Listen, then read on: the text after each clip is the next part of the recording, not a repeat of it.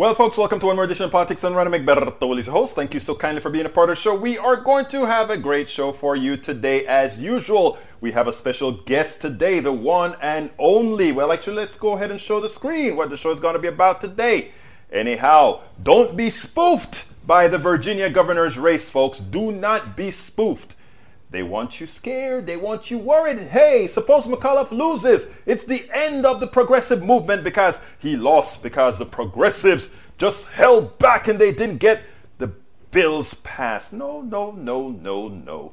First of all, my gut feeling tells me this race is not going to be anything like people think it's going to be. Um, I, will go out on a limb and say that if things work right, it's kind of cold in Virginia, but aren't they used to this kind of stuff on election day? I, th- I think the guy may really pull it out. Math over momentum as they're trying to play it out on MSNBC. Math over momentum. Math over momentum. But we also have a great interview with Yvette Avery, one of our PDR posse members who is also an extraordinary union activist. Robbie Caban, another activist. Uh, we call her the real estate expert out of Atlanta. She was the one who uh, got uh, Yvette uh, the interview, brought us in, and said, like, Berta, we need to. She's been with us before, but today she had qu- quite a more expensive, uh, expansive inter- interview that we did. So we're going to get there eventually. So, anyhow, how are you guys doing today? How is my posse? Those of you that are already online, please, if you are on YouTube, give us that thumbs up. We need that thumbs up. Get the algorithm going. If you are on Facebook Live, give us that like. If you are on Twitch, give us that like. If you are on Twitter, share it. If you're on, well, look, to put it bluntly, if you are everywhere, please go ahead and share the, share our program. You know, the way we're going to make change in America is to constantly beat the mainstream media and start getting real info in front of people, real truths in front of people, making sure people are well aware of what's going on. Anyway, folks, please remember you can also, we, we have a permanent place where we have the YouTube channel whenever we go live, which is politicsdoneright.com slash TV. Don't forget that. politicsdoneright.com slash TV is our central location for the video portion of our, of our program. Anyhow, my dear brothers and sisters, uh, what do you think about Manchin's story yesterday? What Manchin did? We covered that. He's kind of backtracking a little bit because Biden is telling him, hey, guy, you promised me. Seems like that's what's going on. He has to make that big, big disagreeing with the progressives, I guess, to appease some folks in West Virginia. But interestingly, in West Virginia, the, the bills are going to be, especially the reconciliation bill, also known as Better uh, Build Back Better, the bill that has all the social programs in it. It does more for West Virginia than for any other con- uh, any other state. So, folks, uh, maybe West Virginians need to learn that. We don't know. Maybe they need to learn that. Anyhow, let's see what we have here from our peeps. Our peeps. Our peeps. Yvette says, "Afternoon, all. Yvette, you get to see yourself today. Peggy Lopez. Hi, all. Have to run to the dump, so I'm only here early. Well, you'll be missed. Eric Hayes is filling up the screen. Let's see what we got here. Eric Hayes says, How about the world programs like UN, Transparent, like this, or WHO? This goes for our government too. Transparency is a key so they see the waste. Daily News, Elon Musk. I don't want to hear a damn thing about Elon Musk and what he promises. $6 billion he promised yesterday for, uh, for solving hunger. You know, I, you know what I love about the plutocracy? You know what I love about a lot of capitalists? They rob you and then they want to look good when they give back some of the money to you. So I pick your pocket. You are you are in a foreign land. You are in a foreign city. And you know what? I, I trail you off the airplane and you have a thousand dollar in your in, in your pocket and I go into your pocket without you knowing and I snatch that thousand dollars and then later on, I see you at the counter at the at the counter saying, "Oh, somebody stole my thousand dollars. I I am broke. I don't have any money." And you come up and you say, "You know what? Um, I, I am so sorry that happened to you. Here's two hundred dollars." And he said, "Oh, this nice man gave me two hundred dollars." I do whenever I hear any any billionaire go out and say I'm going to donate to a college. I'm going to donate to a university. My daughter goes to Howard. There was this guy who gave. Uh, uh, uh actually, this one was. This, this isn't the one from Howard. I should say the one from Spelman or the other the other black university. This guy went ahead and paid off the medical debt of all these students, like I don't know, probably a hundred, I don't know how many students, and he wants to look good, right?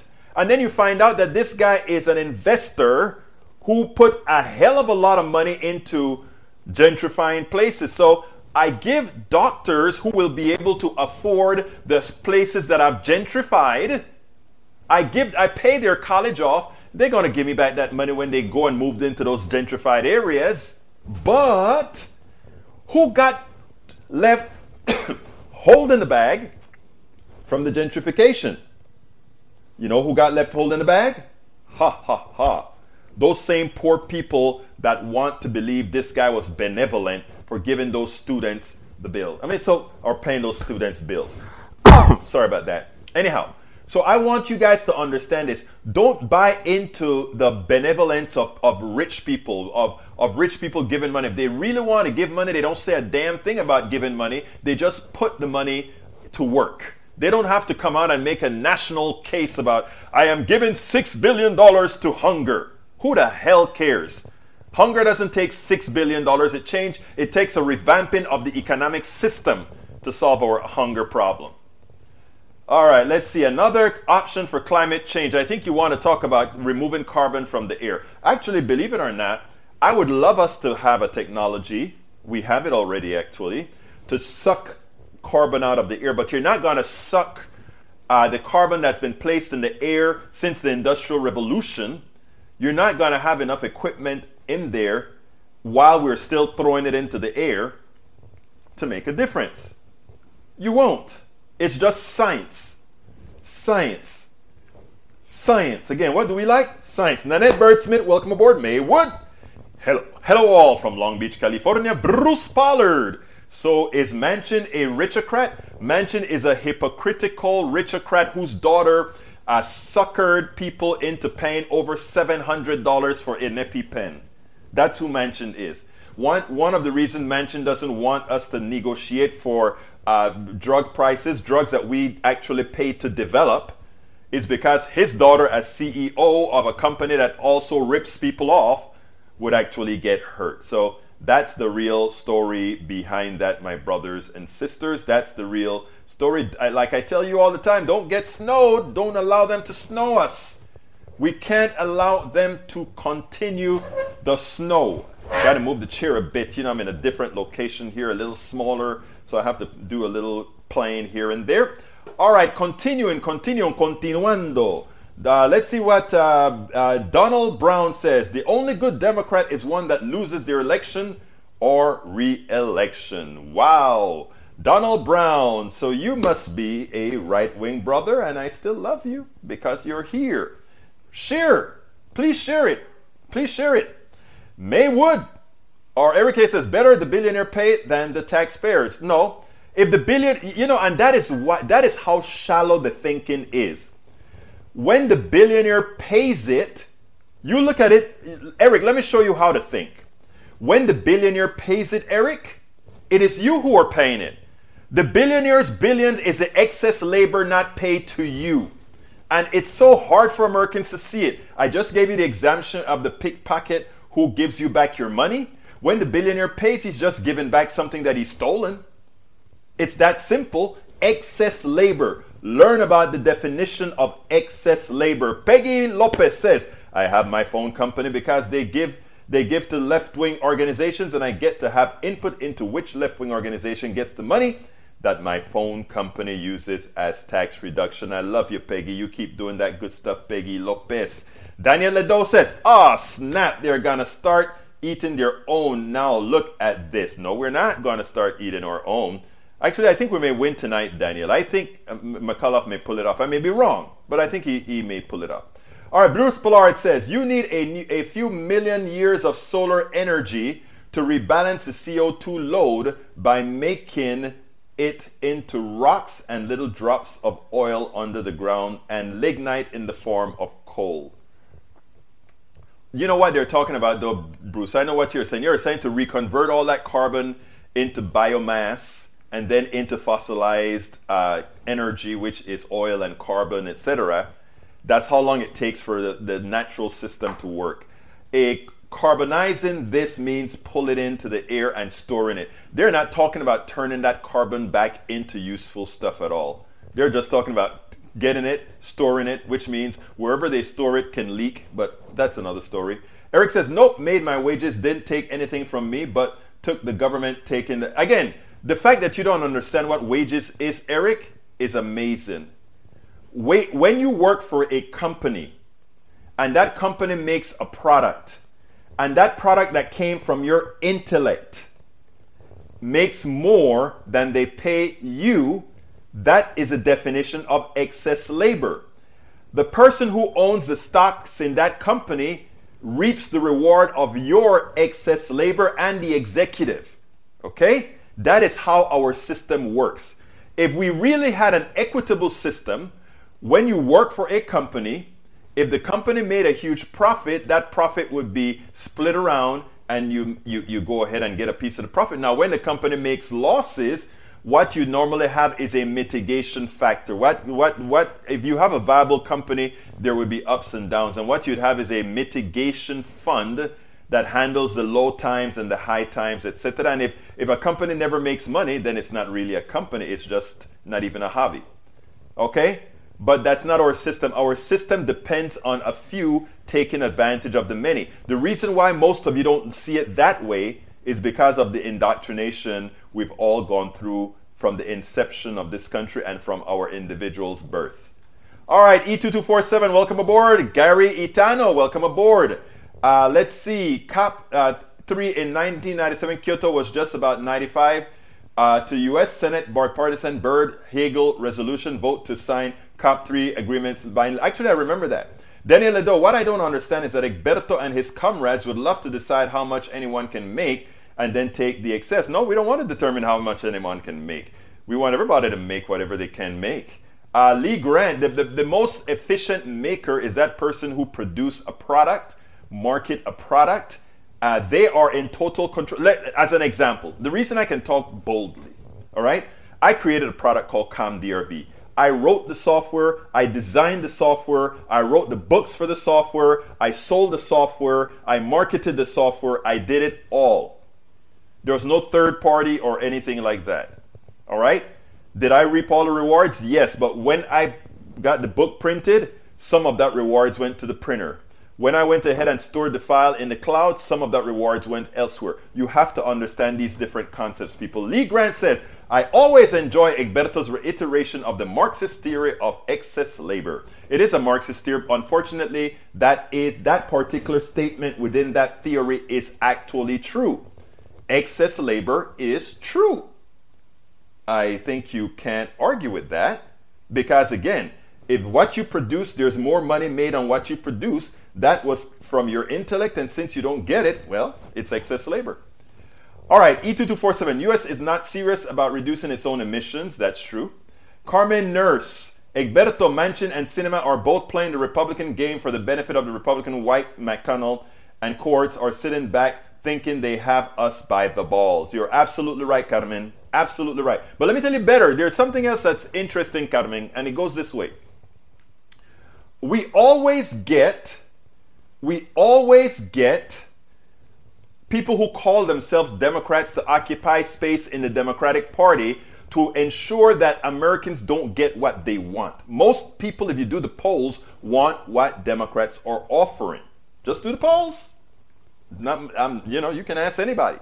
I sit down in a Starbucks, even in a Starbucks with Republicans who are who actually want what Democrats are offering, when not cloaked in the word Democrat, progressive, or liberal. Eric Hayes says, you have cost, let's say, Egberto, you made your money. Yes, you have a cost of for making money. It is called free market society and basic is free. That statement, I love you, Eric, but that statement made absolutely no sense. No sense whatsoever. You have a cost for making money. It is called free market society. But you but the rich people, the billionaires that make the most out of the free market society are the ones who least want to pay the taxes. So you're speaking out of two sides of your mouth. Because if you really believe that there is a cost to living in a free society, the billionaire should bear the brunt of that cost. What other Marxist theory is true, Egberto? Oh, Lord. I'm not going to go into that right now. Kataming, I agree with you 100% on that. Thank you, my dear, beautiful lady. Anyway, let's get busy. We have to talk to or listen to Yvette Avery. Uh, she is one of my union activist heroes. She's been for a very long time, and she's with us once again. So let me go ahead and get that interview played for you guys, and then we'll come back on the other side. Welcome to the special edition of Politics Done Right with Egberto Willies. And I am your co host today, Robbie Caban. And I'm really excited to bring on one of my favorite people, a whistleblower, activist for labor in Atlanta, Georgia, Yvette Avery. How you guys doing today? Yvette, actually, I want to give you the chance to introduce yourself. I know you, but could you please just give a little snippet about who is Yvette Avery? Well, hi. Yes, you said I'm Yvette Avery, uh, unionist, uh, workers' right activist here in Atlanta, Georgia. Been around for several years, just fighting for people's rights. You know, we we have to do that, especially in this state, is right to work at will. So that's something that I like to do, and that's something that's in my heart that keeps pushing me every day. How how long have you been a labor activist? I've been a labor activist uh, almost 15 years. We're going to talk about a little bit about what happened to you. Let's get right into it if you don't mind. Um, you worked for a huge corporation in Atlanta, Georgia, an airline. Most of the time, people don't think of airlines as corporations. And you were there seven years, impeccable record.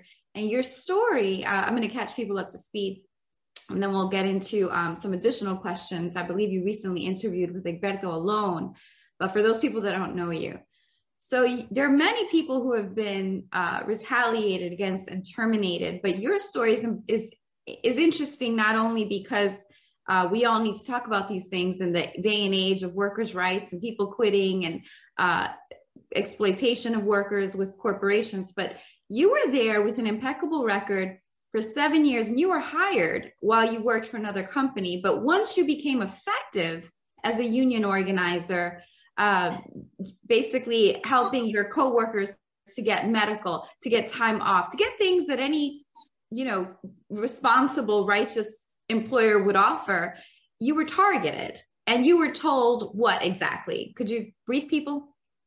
Yeah, so I was pulled into the office and told that all of a sudden my job with UPS was now a conflict of interest with Delta Airlines after seven years being hired, as you said, with it on my resume. So all of a sudden it's a conflict of interest and told me that I had to choose between which job I wanted to keep.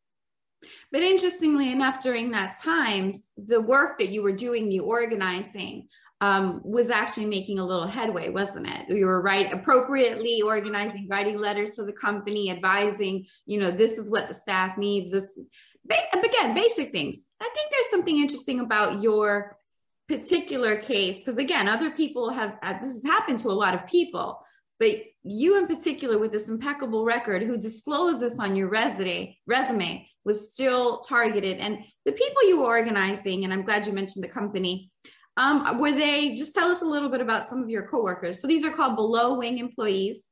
And were they um, predominantly people of color? Were they predominant? Tell a little bit about, that. there's reason I'm asking. Right. So the I was actually a gate agent, so I was above wing worker, but I was mm-hmm. helping mm-hmm. to organize the below wing workers and cargo workers, which are predominantly people of color. So I'm out front being voiceless about, you know, what they needed because I came from below wing. So I knew very much, you know, and we're very, you know, aware of the things needed there. So I stood out as somebody who was speaking out and they didn't want that to catch wind of, above wing as well, which is also predominantly people of color and women. So they stepped in really quickly to try to see how they could, you know, move me on out the way. I'm glad you explained it that way. And I, I need to really work a little better at, I know your story. So I'm, I'm but I want to get to some, I guess what people would call the meat and potatoes. So there are components and thank you for clarifying that you were above wing, the front, the frontal employees, because oftentimes the face looks a certain way in certain mm-hmm. departments. And then the people doing the work, mm-hmm. some people may call it the hard labor, the um, grunt work looks a certain face too. Right. And so you were there as a as a frontal employee working for people who weren't always seen. Is it fair to say that those people were predominantly black and brown? Yes, of course. Is it fair to say and and the predominant the people in the departments that are that make basically the operation run who were predominantly black and brown were ununionized, unrepresented, right? Right. There's an interesting thing about this company. Um, are there certain departments that are unionized in the same company? Same company, the pilots are the only unionized workforce, predominantly white and male. So definitely uh, a big difference. So that that's fascinating. Same company, Delta Airlines in Atlanta, Georgia, and ironically, Atlanta, Georgia is a right to work state, right to fire. Um, and you, after you were retaliated against, I believe you were suspended for 30 days, right? Without pay. One month, no pay. And then you uh, had then you were tell us what happened. You you even have a recording from an hr rep, rep right? A delta airlines hr rep. And during the month you were suspended um because of course tell me a little bit about the experience you had when you were suspended. Were there people calling you? What were they telling you?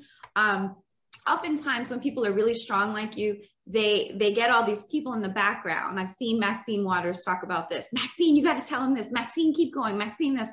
So what was happening during this time? I, I believe you even got sent an article something that the airline was doing um, a marketing component. Talk a little about that please yeah so it was a lot going on uh, during that time frame so being suspended of course people from hr reaching out and they wanted me all of a sudden again to follow Delta policies, but you put me out on the street and didn't want me to record anything that was transpiring between us, even though that was my right in this state of Georgia in the one party law. So, but besides that, of course, we have people coming out of the woodwork from saying, "Hey, this has happened to me. This has happened to me." You know, it's a lot of people who have done been done wrong and retaliated against and harassed at this company who never spoke out you know, but they came to me and let me know what their stories were. So I had a lot of people coming around doing that as well. Besides that, of course, um, I'm being suspended. Delta Airlines is out here paying eighty-three thousand dollars to open up the MLK uh, monument. All of a sudden, you're suspending me. Now you're saying, hey, we believe what MLK believed in, which you really don't. So it was two faces. The company puts one face out for the public, but we as employees was getting another face. So it was it was a lot going on at that time. Definitely a lot going on. Thank you for being so transparent about that. The the interesting part is I know you personally, which is why I asked Alberto, um, can I please interview Yvette? You know, I know he did, but this is a little bit of a different angle, more than a, the update on what occurred. Ultimately, you sought legal counsel. You did. Were you able to find? First of all, were you able to find an attorney in Atlanta, Georgia? No, attorneys in Atlanta would not touch it uh, Delta owns Atlanta in many aspects. So through not only companies, politicians, as well as you know attorneys, all have their hands somewhere within Delta. So there's like, no, we can't represent you because we have uh we have some business with them, or no, no, right. we don't do that. So I we fly Delta.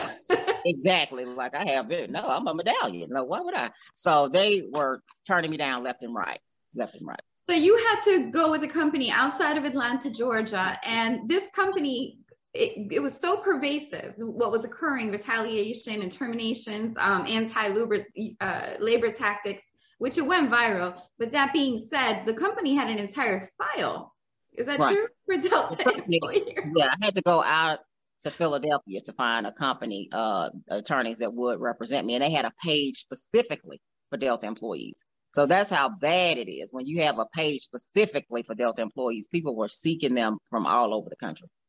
So it's interesting for people who don't know, Georgia's right to work, right, right to basically someone, is this fair to say someone can be terminated for any reason at any time? And the recourse they have is a legal recourse, but you're already terminated out the door. Your badge is taken, your your entryways are taken. So it's interesting. Perhaps it's more than a love for Atlanta that Delta stays in Atlanta, Georgia, and then has hubs everywhere, right? Because we're going to mm-hmm. get into a little bit of the um, strategy that that we've been uncovered here. And Egberto is going to be so kind enough to put up all these images and show exactly. We did a show the other day with Kamal Franklin of the Community Movement Builders, and he was discussing the political apparatus in Atlanta, Georgia, the quote unquote Black Mecca. And this ties right back to you because you brought up the politicians and what how companies can own a city. And we hear all these discussions of Amazon and Amazon cities.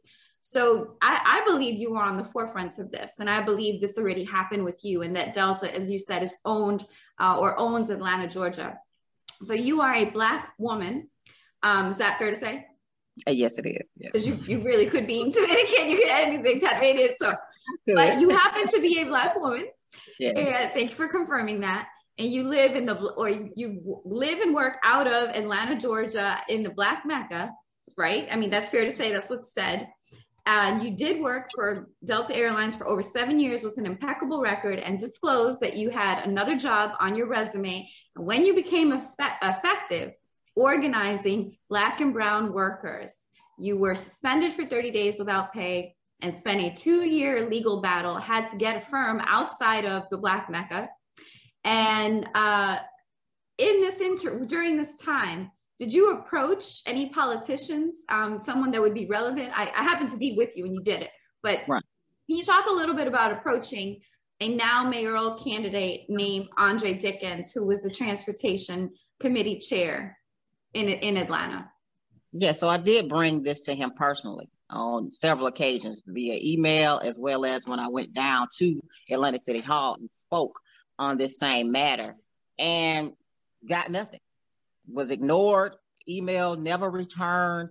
Now, if you're running now for mayor of Atlanta over uh, predominantly uh, people of color, this is a, the Black Mecca, and you wouldn't even reach out during your position as a transportation chair to try to fix something or try to mediate or try to see what you could do to help that situation. I felt totally ignored.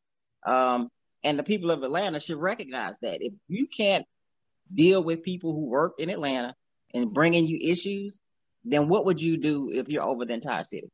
So not sure how that's going to work out for him.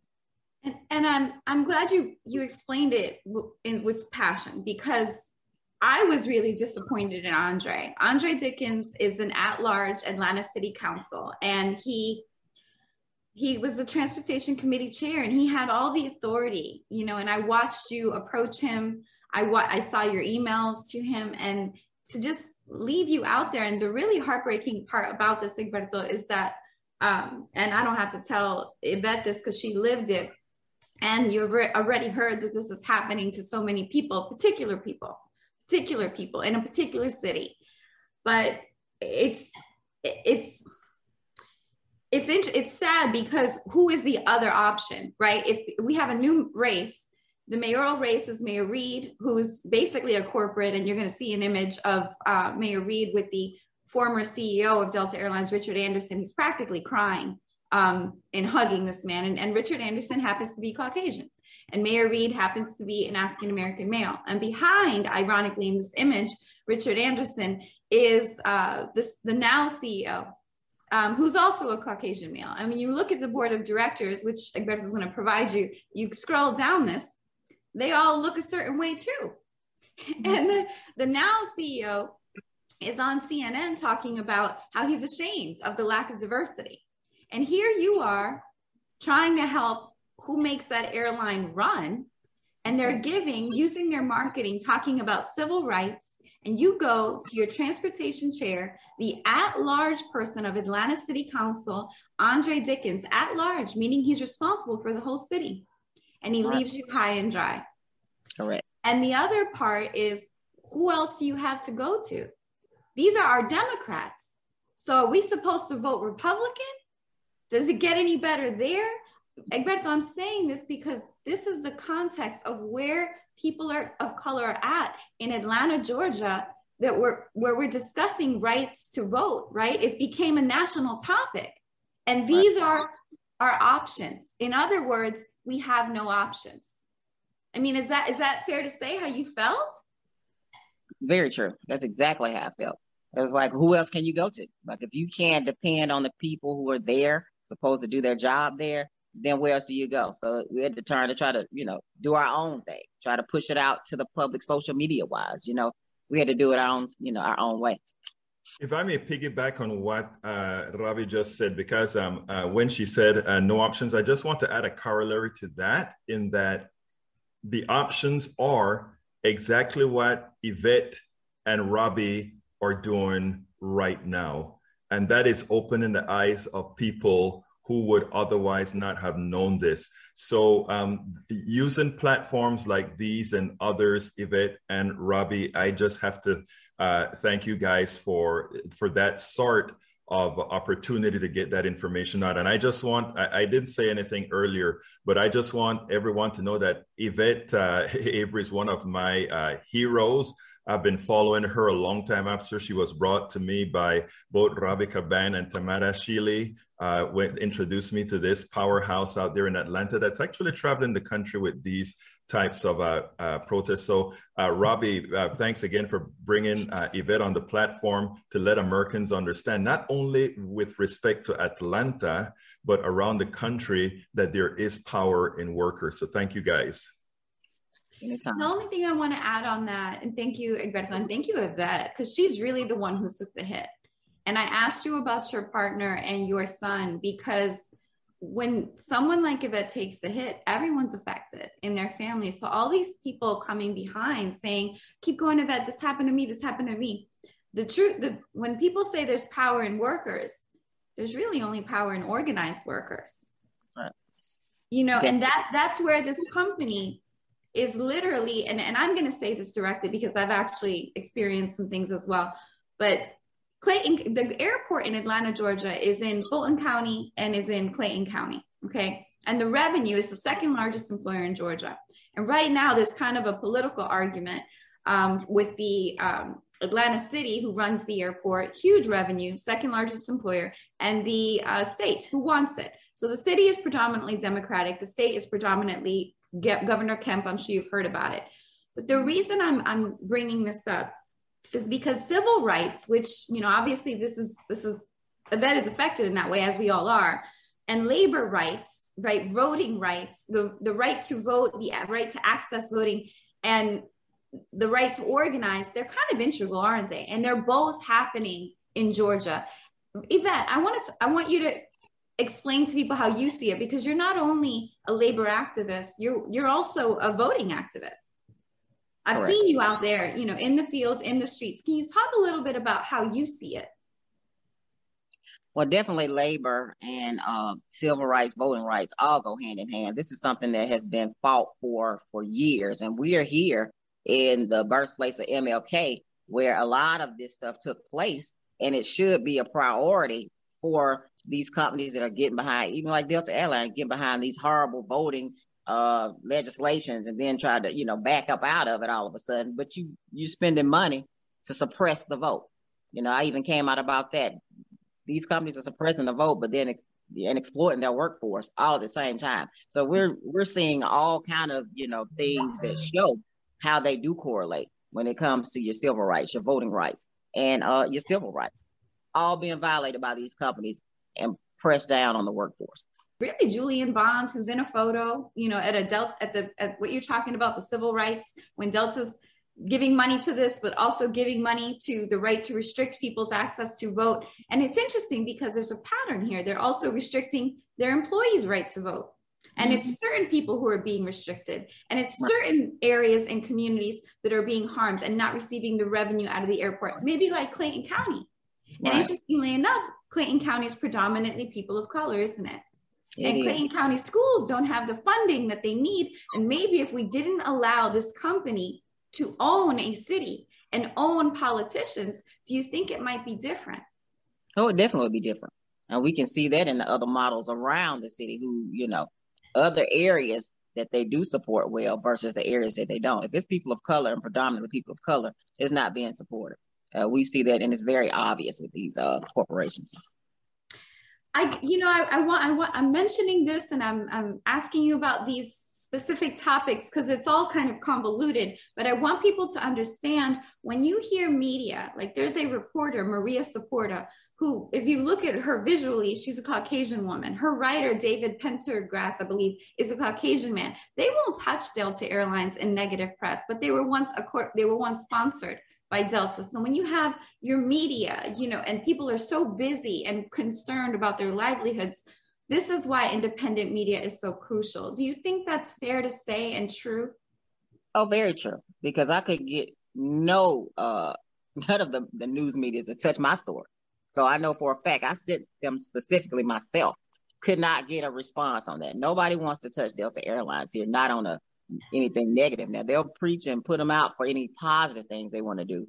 But it took social media and that flyer they put out, uh, trying to say we could use seven hundred dollars instead of paying union dues to buy video games, like we're just a bunch of video game heads and sit around or drink beer. They was putting out, you know, putting out all these crazy flyers demeaning the workforce and it caught fire only because social media caught fire and they had to cover it. Other than that, they wouldn't have touched the story. If, it, if it's negative and it's Delta, the news here is not touching it. And and question I saw that Bernie actually stood up with the labor union.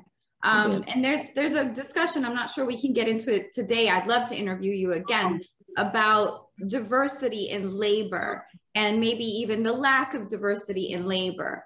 Uh, if you could just give a few of your thoughts on that. And I'm curious, did you ever hear from Mr. Senator Sanders? I didn't hear from him personally, but uh, I was I would have been able to meet him in person if I was able to get to one of those uh, events that we had when he was uh, with the organizers from the Delta Workers Unite campaign. But it is an issue in the labor movement as well. Uh, I'm a Teamster, been a Teamster for a long time, and our representation needs to look like the workforce, look like the employees, look like the membership. If our membership predominantly women or predominantly people of color, we need to see that instead of a white male uh, dominated area. And that's in all, you know, they looking like the corporations, but our unions need to work on that as well. That's something definitely needs to work on. Do you think that unionize that or organizing for labor would be more effective if they were operating more inclusively and, and a representative of the demographic as opposed to behaving kind of similarly like the corporation where certain people have privileges certain people are heard certain people are seen as in the case with delta airlines their board of directors their executives have contracts their pilots who are predominantly male have have union contracts and i mean is that fair to say it definitely is. When people see themselves out there, they're like, oh, okay, so they do care about us. So it's not just, hey, these same type of, you know, white males all the time, and they these are the ones that are going to hold the power, and I don't hold the power. No, you as the worker, you as the member, you hold the power. So stand up. You know, run for office, become elected. You know, become that leadership because that's what we need to do. But organized power, and when you do get in office, like uh, Mr. Jickens, okay, please don't leave your folks behind. Exactly. Answer your emails, sir. Respond to your constituency, sir. Oh, Egberto, please, do you want to add, uh, add yeah. input before we? Right. I just wanted to get a question before your last question, and this is to Yvette. Um, we kind of discussed this a little bit while um, we were getting on, and that is the movement, the movement that you represent, the worker movement has started to metastasize all over the country in the last few weeks. I would just love to hear your thoughts on that because I can tell you from somebody who reports on this and have been watching this, I am so excited, and I want to know if you share my excitement and what you think going forward on on on these labor movements that's happening throughout the country. Like I said, I'm thoroughly overjoyed to see that now you know workers are realizing that they hold the power. The organized workers, especially, they're calling for strikes all over the country because of you know uh, unfair treatment, poor contracts, and you know they realize that you know now, okay, these companies really need us. Hopefully, the re- workers who are not organized will get together and organize. And I believe that's going to be our future here. More organized labor, catching fire throughout the whole U.S. and people realizing that they really hold the power and they're making the money for the corporations. They should share in that. Um, they should be able to take care of their families without working two or three jobs. They should have health care. They should have pensions, things that they should have to be able to live life and enjoy life, just like the ones at the top receiving all that money. And I'd like to piggyback off of that. This is a safety factor. I mean, we're not talking about, you know, Amazon had people peeing in bottles to use laboratory. I mean, inhumane conditions. Amazon, Jeff Bezos, who we paid to go into space, you know, the big millionaire, billionaire guy. Okay. The airport, I mean, there's a safety factors out of the airport. It hardly ever gets makes the news. But if you force baggage people to get that airplane out, and that's really the bottom line, this mm-hmm. airline doesn't want a worker or an employee to be able to say, hey, no, I, I can't shove all these doors in because these airplanes have to go out because they lose money. But that's actually unsafe. An airplane can literally not be able to take off if it's balanced incorrectly. Do you have an example of a safety factor? And did you see things regarding safety issues at the airport that you're you were concerned about? Definitely. Um, people are because of those time constraints take shortcuts very unsafe. So therefore, we've had people who uh, pulling up equipment to aircraft with nobody guiding them up. We have people unloading and loading aircraft where it's two men, two women to a gate when that's not enough staffing. And this is before, this is pre-COVID, so this is before you know the work shortage as they claim or the uh, shortage of employees, you know, as they claim. They were working people short, very dangerous. People, you know, doing well above what they're supposed to be doing and getting injured. And some have even been killed out there on the ramp trying to get things done in an unsafe manner. People never know what they're up against or, you know, how close they may have come to having an incident because of people trying to get things done, get those doors shut and get everything done under those time constraints because they want to keep their job. I mean, they're trying to do whatever they can because they know they have no recourse. The last thing I want to ask you, Yvette, is that you've had the opportunity to work for a union company and a non-union company. In your opinion in your experience what you've seen what is the main difference? Well the organized workers have job protection and bargaining ability. You know without a union you're in the office you're all alone with management when you're being targeted with no representation.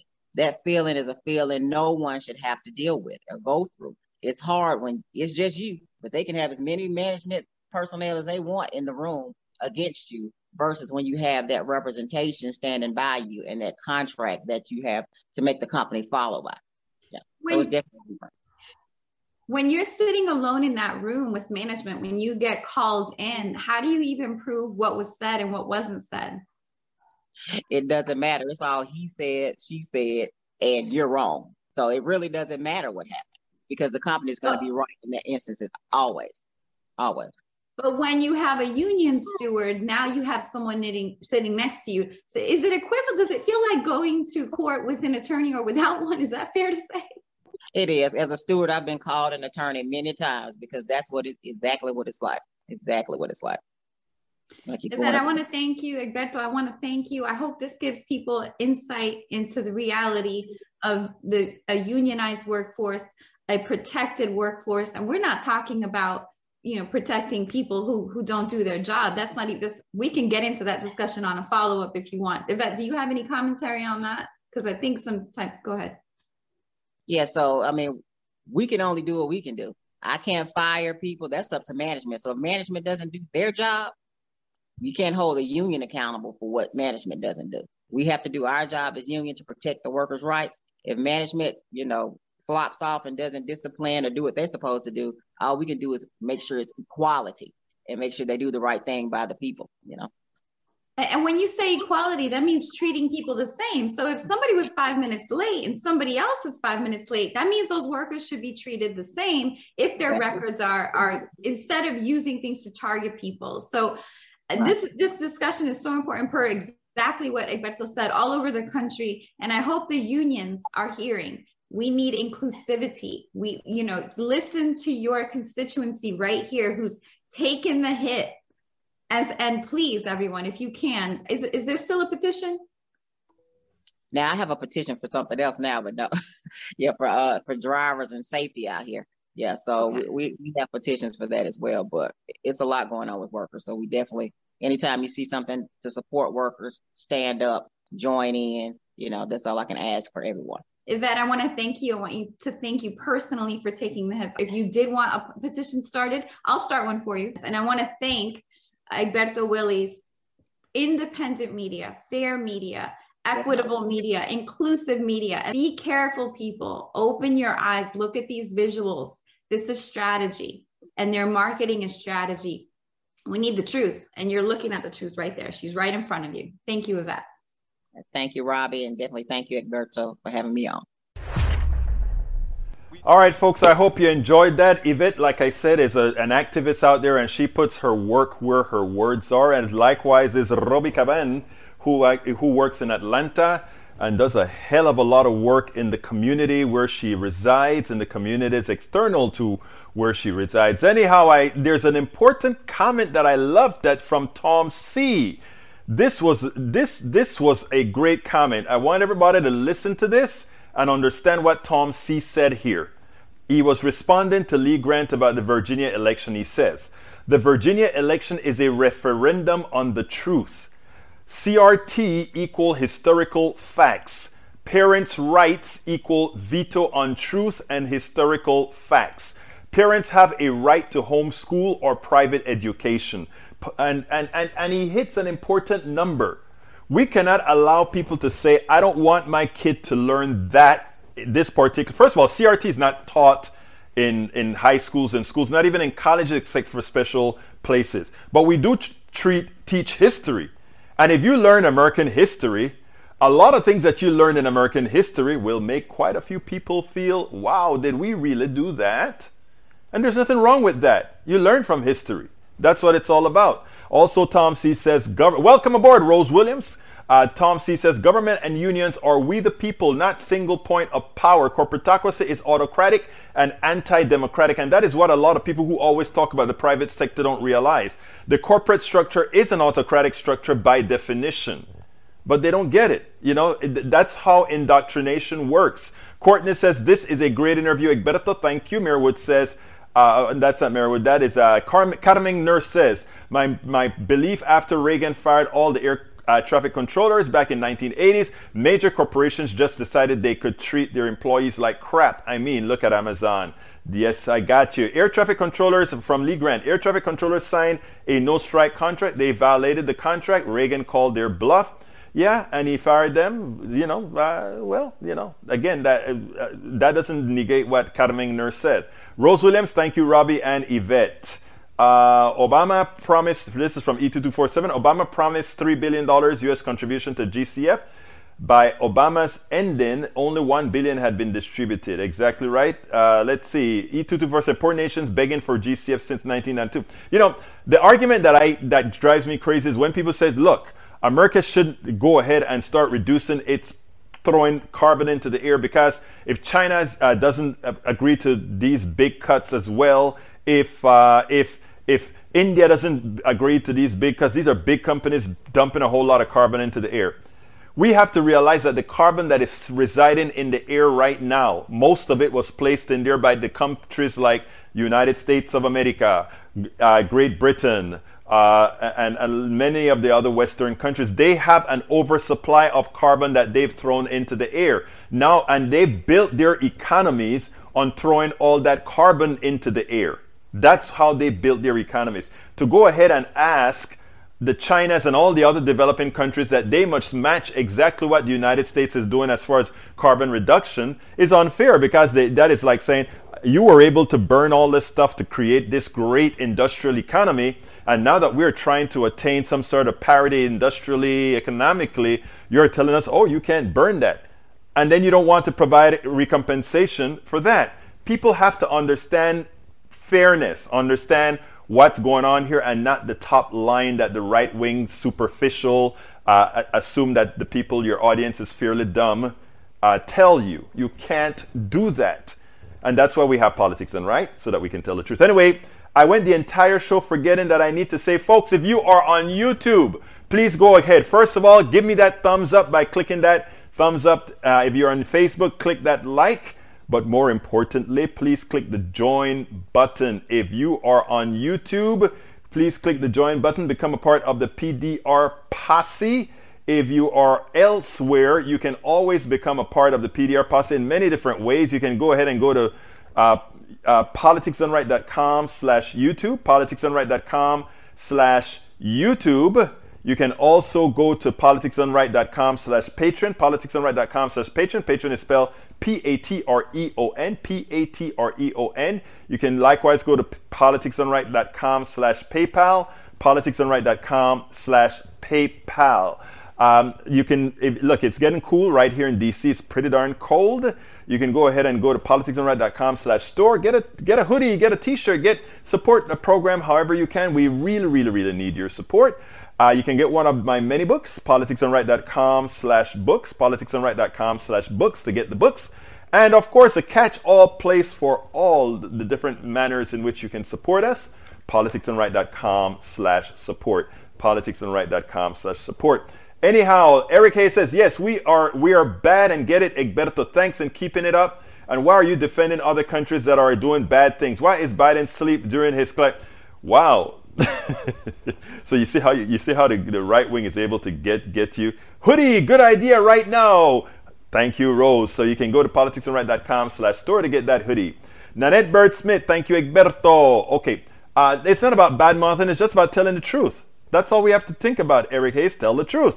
And it's not about defending countries. I have nothing to defend China about. I don't have a, an affinity for China. I don't have an affinity for Russia. I don't have an affinity for France. I don't have an affinity for any other country other than my country, the United States of America. But at the same token, I want to be fair. It's that simple. It is that simple. Okay, get you a job. Permian Basin uh, events.com. Nanette uh, Birdsmith says truth prevails, which is absolutely true. Rose Williams says thanks, Courtney. And she also says, let's send Bridge some love. She is in the process of moving up here today. She told me, she said, Egberto, I'm going to be offline as she makes the move. Yes, she's going to make that solid move up there to North Nueva York. And I know she's going to love it up there. Daniel Lado says, notice how he fails to mention those autocratic corporations are voluntary. Autocratic governments are mandatory. I love how you say they are voluntary. If you sell, if you're the only company in town that sell gasoline or sell these things, remember to tell folks how voluntary it is. If you have to go to a doctor, to a hospital by a private corporation after you have gotten sick, remember that how voluntary it is. Again, that is how the system screws us all. Screws us all. Look, we're at 456. Again, I'd like to tell, ask you guys if you are on YouTube, please click that join button, become a part of the PDR posse. Alternatively, you can go to politicsdoneright.com slash YouTube, politicsdoneright.com slash YouTube, or politicsdoneright.com slash Patreon, and go to our store, politicsdoneright.com slash store. Folks, tomorrow I have to take my daughter out to the uh, to to get her follow up cat. So I, I, I don't know if I'm going to have the time to prepare a show for ton, tonight that I'll run live tomorrow at 4. If not, I'll leave a, a, little message or something on the screen to let you guys know what is the state of uh, being able to do the show then or not. But whatever the case may be, you know you guys are my peeps, and I do here. I aim to please, I aim to serve, I aim to tell the truth. That's my sole purpose in life in doing what I'm doing now. I want to thank you guys for being here. You guys could have been anywhere else. The fact that you're here with Politics Done Right is an honor for me. So I'd like to say one big thank you before I go and say, my name is Egberto Willies. This is Politics Done Right. And you guys all know how I end this baby. It goes something like this I am what? Out! We spend a lot of time deconstructing the news, trying to trying to parse it into a form that everybody can understand. We try to find those little nitpicks where uh, it goes, it flies above the fray, etc. If you really like these videos that we do, I want to ask a big favor. Please go ahead. Number one, subscribe to our channel, and number two, please join if you can. Thank you so kindly for watching. Keep watching. Please remember to share. We must populate the entire internet with our progressive message, a message that we know is what most Americans say that they want. So help us, please join.